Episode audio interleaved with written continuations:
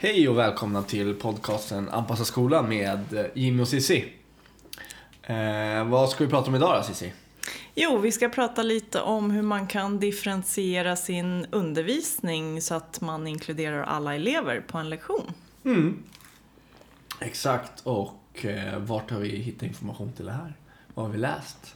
Vi har läst lite olika litteratur, lite, lyssnat på lite poddar, vi har tittat på lite YouTube-filmer. Det kommer, ja, Mm. dels kommer det från USA och sen har man ju tagit hit det och så. Pratar lite om hur man kan lägga upp sin lektion så att alla kan vara med. Mm. Och jag tänker att det ligger ganska bra i tiden nu när vi får sommarlov och kanske kan reflektera lite över sin egen undervisning och passa på att göra några förändringar. Och det, då har vi kollat mycket på Carol Ann Tomlinson som är från USA och har skrivit en hel del böcker inom området och finns många bra YouTube-klipp. Mm. Och sen så har vi även kollat på eh, Helena Wallberg. Mm. Som har skrivit både blogginlägg på hennes blogg Specialpedagogen. Och poddavsnitt och så har hon ju skrivit en bok som heter, Lektionsdesign. ja precis, Mm. så från Gotia förlag. Mm. Men ska vi börja lite med grunden då? Mm. Okej. På något sätt så är det ju här eh, en undervisningsmodell eller egentligen tankesätt kanske på din undervisning som ska vara mer, skapa en undervisning som är tillgänglig för fler eller alla. Mm. Eh, och då tänker jag väl mer på eh, hitta ja, modeller och kanske stöd i sånt. Mm.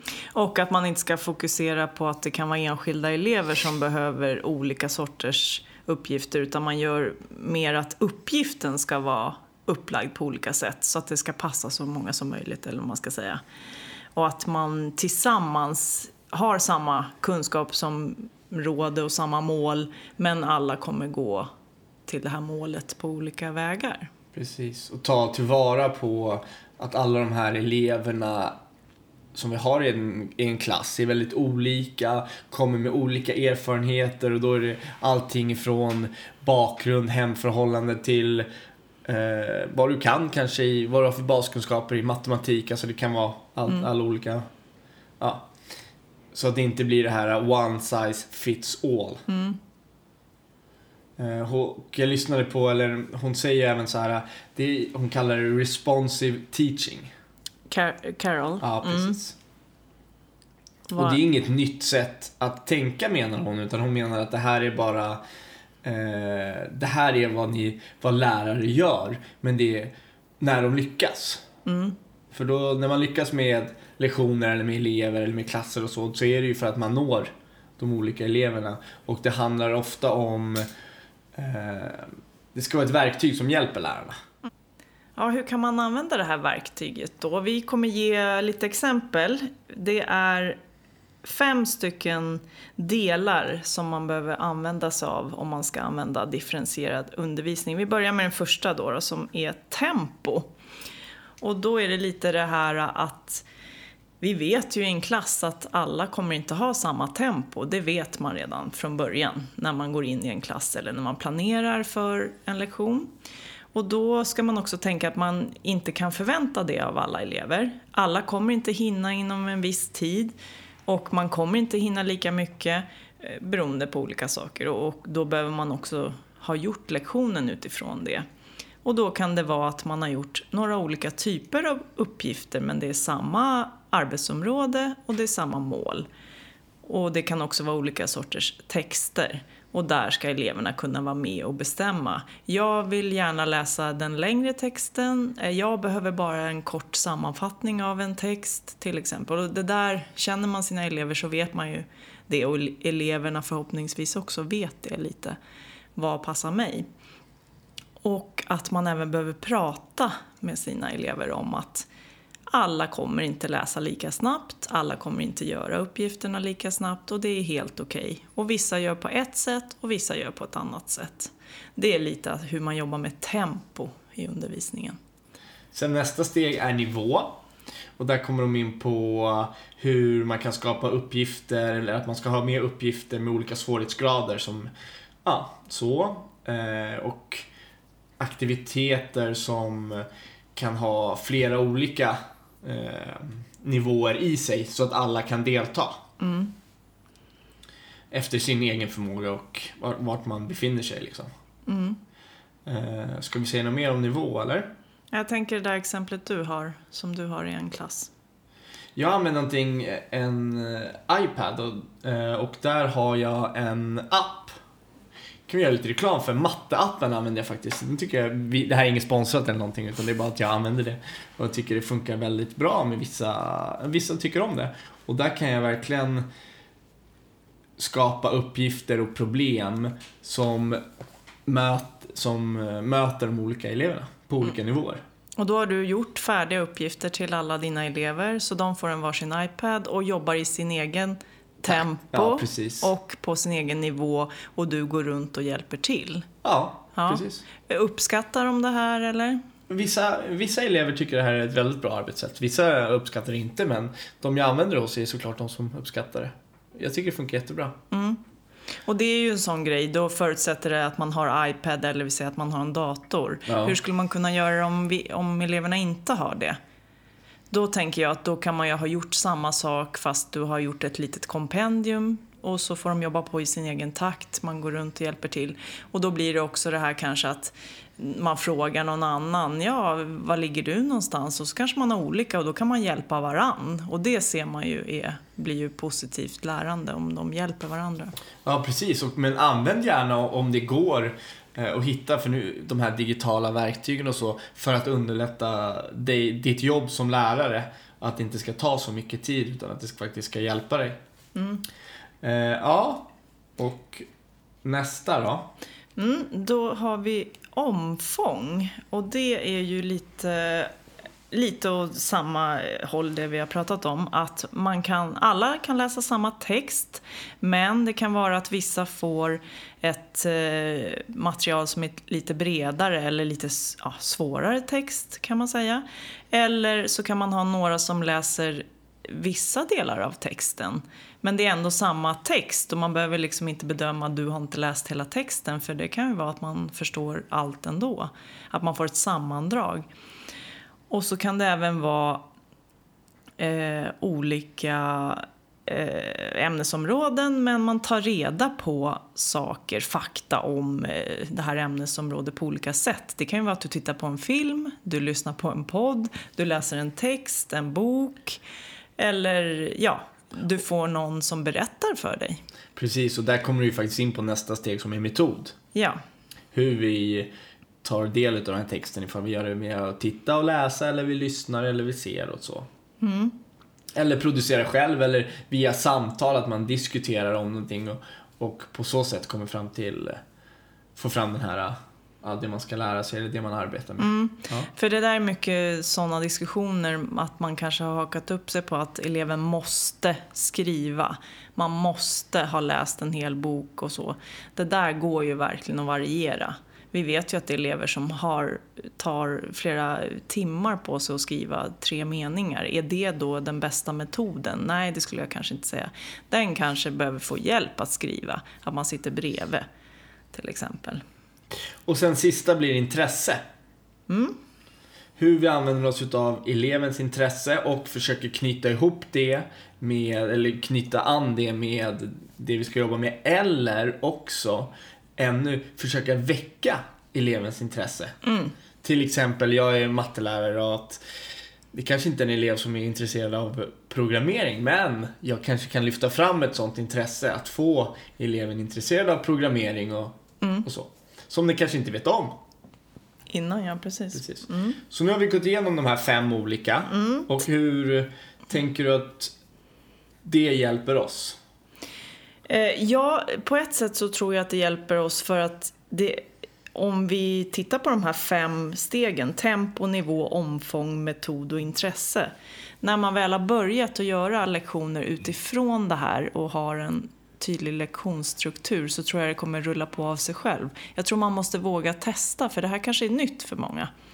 Och det är lite det här att du måste koppla det till att även ha lektionens struktur. Kanske behöver påminna eh, från gång till gång om ja, att det är samma struktur ett tag i början när du börjar med det här men sen kanske du kan börja variera. Att nu börjar vi med att titta på en video och nästa gång kanske vi ska läsa. Men att när man börjar och prova det här att man kör ungefär samma så att eleverna vänjer sig in vid det nya systemet eller vad man ska säga. Ja. Nej men jag tänker också att det här kan vara ett stöd liksom när man tänker på sina lektioner och sin planering eller struktur och så. Att Mm. det blir ett stöd för att lyckas ja, få till en bättre undervisning.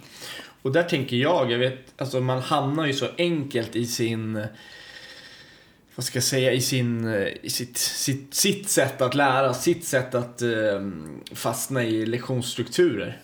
Som eh, man faller tillbaka på och i början av en, av en termin eller efter ett lov så kanske man har ny energi att hitta på nya sätt men sen så kommer man tillbaka eh, till ett, en undervisning som kanske inte är lika lyckad. Och då kan det här vara något sätt att få en att utveckla sin undervisning, att reflektera över sin undervisning eller att tänka på sin undervisning på ett litet nytt sätt och kanske hitta nya metoder och nya sätt sådär. Och de pratar ju om här hur relationen är grunden i undervisningen och det har vi pratat jättemycket om i våra avsnitt. Men också hur att man kan inte bara förlita sig på en god relation och relation utan man behöver det didaktiska, det pedagogiska och metodiska. Man behöver hitta det här. Och då kan det här vara ett sätt att tänka och ja, hitta en metod och så. Sen tar de upp en sak också som jag tycker var ganska intressant. Det här med, de kallar det improviserad hjälp. Det är när vi till exempel vi går och ger eleven en extra förklaring.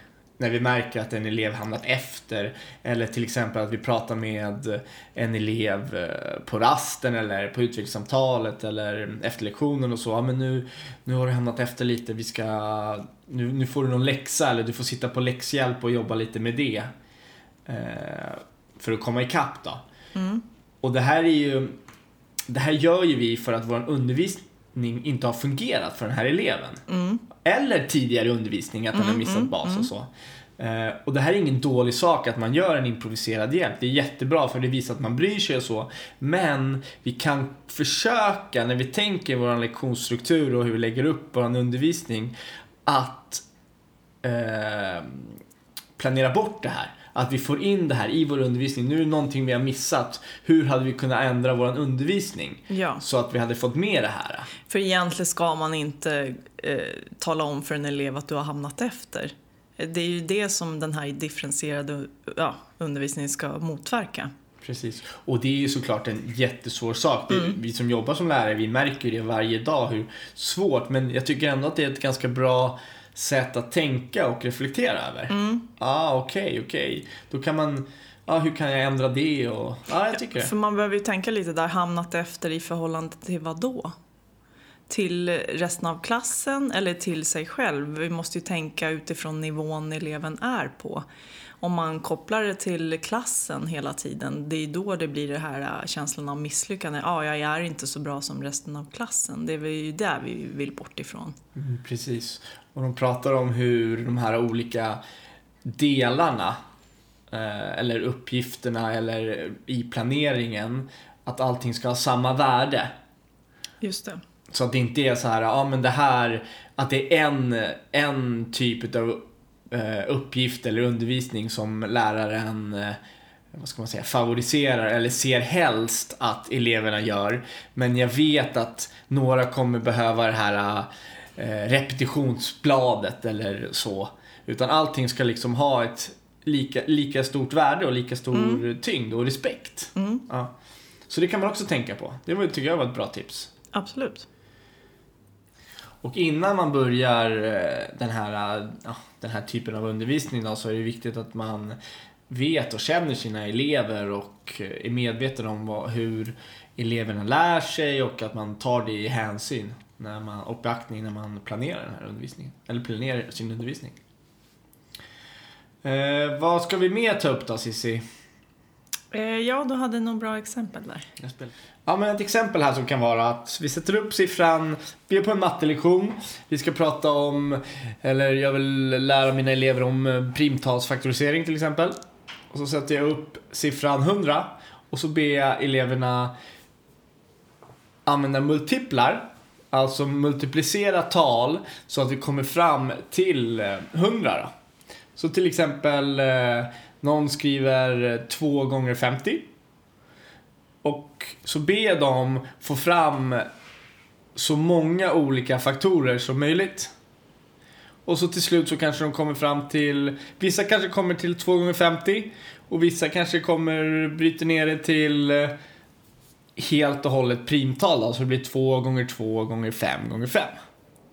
Och då har vi helt plötsligt primfaktoriserat. Och då kan det här vara på alla olika nivåer. Man möter tempot, man kommer så långt man, kommer och sådär. Det kan vara ett, ett, ett exempel Och gå som man ganska kan... snabbt att Gå ganska snabbt. Det kan vara lektion. ett avslut eller man bryter en lektion på så sätt. Mm. Eller en början kanske. Eh, några mer exempel är ju som Helena Wallberg tar upp att hon gillar att man ska införa något som heter tankerutiner. Och det är att man vänjer eleverna eh, att börja med det här så fort det är något nytt, eh, ja, matteproblem eller det är en text eller ett nytt område. Och då tycker hon att man ska göra det genom det här EPA, enskilt par alla. Först tänka själv, sen i par och sen i helgrupp. Och då har hon lite frågeställningar då, så här, vad ser du, vad undrar du, vad tänker du? Vad vet du redan om det här området eller den här eh, mattetalet? Hur kopplar du detta till det som du redan visste? Och vilka frågor kommer upp när du ser det här? Och hur skulle det här kunna vara användbart för dig i livet? Det tycker jag är en viktig grej, för det är väldigt ofta man får den frågan. Varför ska jag använda det här? Varför ska jag läsa den här texten? Varför ska jag ens ha det här ämnet? Det kan ju komma upp. Så man börjar att tänka själv. Och då är det ju att eleverna, då kommer de in i en rutin, att de tänker högt, att de hör andra som pratar och så får de svara på den nivå som de själva är och det som passar deras eget sätt. Och så får vi då som lärare höra hur tänker de, hur resonerar de, vilken nivå är de på och hur kan man eh, ta hjälp av det sen då. Eh, för där kan man ju också helt plötsligt höra, jaha, den här eleven tänker på det här sättet. Ja, det hade jag inte själv ens tänkt på. Och så får man ju själv idéer. Och så vet man hur man ska lägga upp nästa lektion kanske. Så det här är ett sätt man kan eh, prova för att komma... Det blir en ny rutin för eleverna. Mm. Det tycker jag var ett bra tips. Mm, och de är ju tydliga med att säga att det här är ju ingen ersättning till en duktig lärare eller något sånt här. Utan det här är ju bara ett verktyg som en lärare kan använda sig utav. Och det är ju, man sitter ju som undervisande lärare och har massa som man ska hinna gå igenom. Ett stort innehåll och det är såklart en, eh, en stress hos många lärare, mig själv inkluderad. Eh, Men de säger det liksom, våga släppa lite kontroll. Mm. Var lite... Ja men våga fundera eller prova och träna. Du är ju inte duktig på någonting från början. Nej. Det är ju oavsett vad du gör, om du håller på med någon sport eller om du ska lära dig göra musik eller vad som helst. Mm. Så träna, prova och träna, träna, träna. Och reflektera över din undervisning. Det är hon jättenoga med, hon Carol Tomlinson. Mm. Reflektera och adaptera din undervisning hela tiden. Och hur kan man reflektera? Jag tänker att man tar hjälp av eleverna genom att reflektera över sin egen undervisning. Man kan ju, vi säger i slutet av en vecka eller varje lektion kanske, ja, kanske blir för mycket, men eh, vad har vi lärt oss den här lektionen? Vad var det som var svårt? Hur, vad skulle jag vilja mer av? Vad skulle jag vilja mindre? Och det kan man göra att man frågar enskilt eller hela gruppen. Och det är ju nästan det bästa sättet att reflektera över sin egen undervisning. Det är att fråga eleverna. Absolut. Och en sak, det kan ju bara vara när man går från klassrummet så kanske du råkar gå samtidigt som en utav eleverna. Du, behöver, ju inte, du behöver inte alltid reflektera eller utvärdera med alla elever. Nej. Utan det kan vara en elev som just råkar gå med dig på vägen till nästa klassrum eller vad som helst. Ja, men fråga den eleven då. Mm. Eller hur? Tänker jag. Ja, det tror jag är en jättebra grej. För det kan man ganska enkelt få till. jag. Så summa summarum så handlar det här om att vi ska se elevernas behov, såklart, och vi ska möta elevernas behov. Och det här ska vara ett verktyg som hjälper dig att göra det. Och eh, vi avslutar med tre diskussionsfrågor som man kan ta till sitt arbetslag som kommer från Svedala kommun faktiskt. Eh, 1. Hur skapar du lärmiljöer för differentiering i klassrummet? 2. Fundera över vilka utmaningar du har i en av dina klasser och hur du redan i planeringen skulle kunna förebygga dessa. 3. Vilka förändringar skulle du kunna göra i din undervisning som skulle gynna alla dina elever? Det tycker jag var tre enkla, konkreta frågeställningar som man kan jobba med i sitt arbetslag. Jag håller med. Eh, sen vill vi påminna våra lyssnare om att komma in och mejla om ni har några frågor, funderingar, ön- önskningar på nya avsnitt. Eh, anpassa skolan at gmail.com. Eh, ja, har vi något mer? Ja, vi får väl önska trevlig sommar. Trevlig sommar ja. Så hoppas vi att ni laddar batterierna och är taggade till hösten. Ja, ha det bra.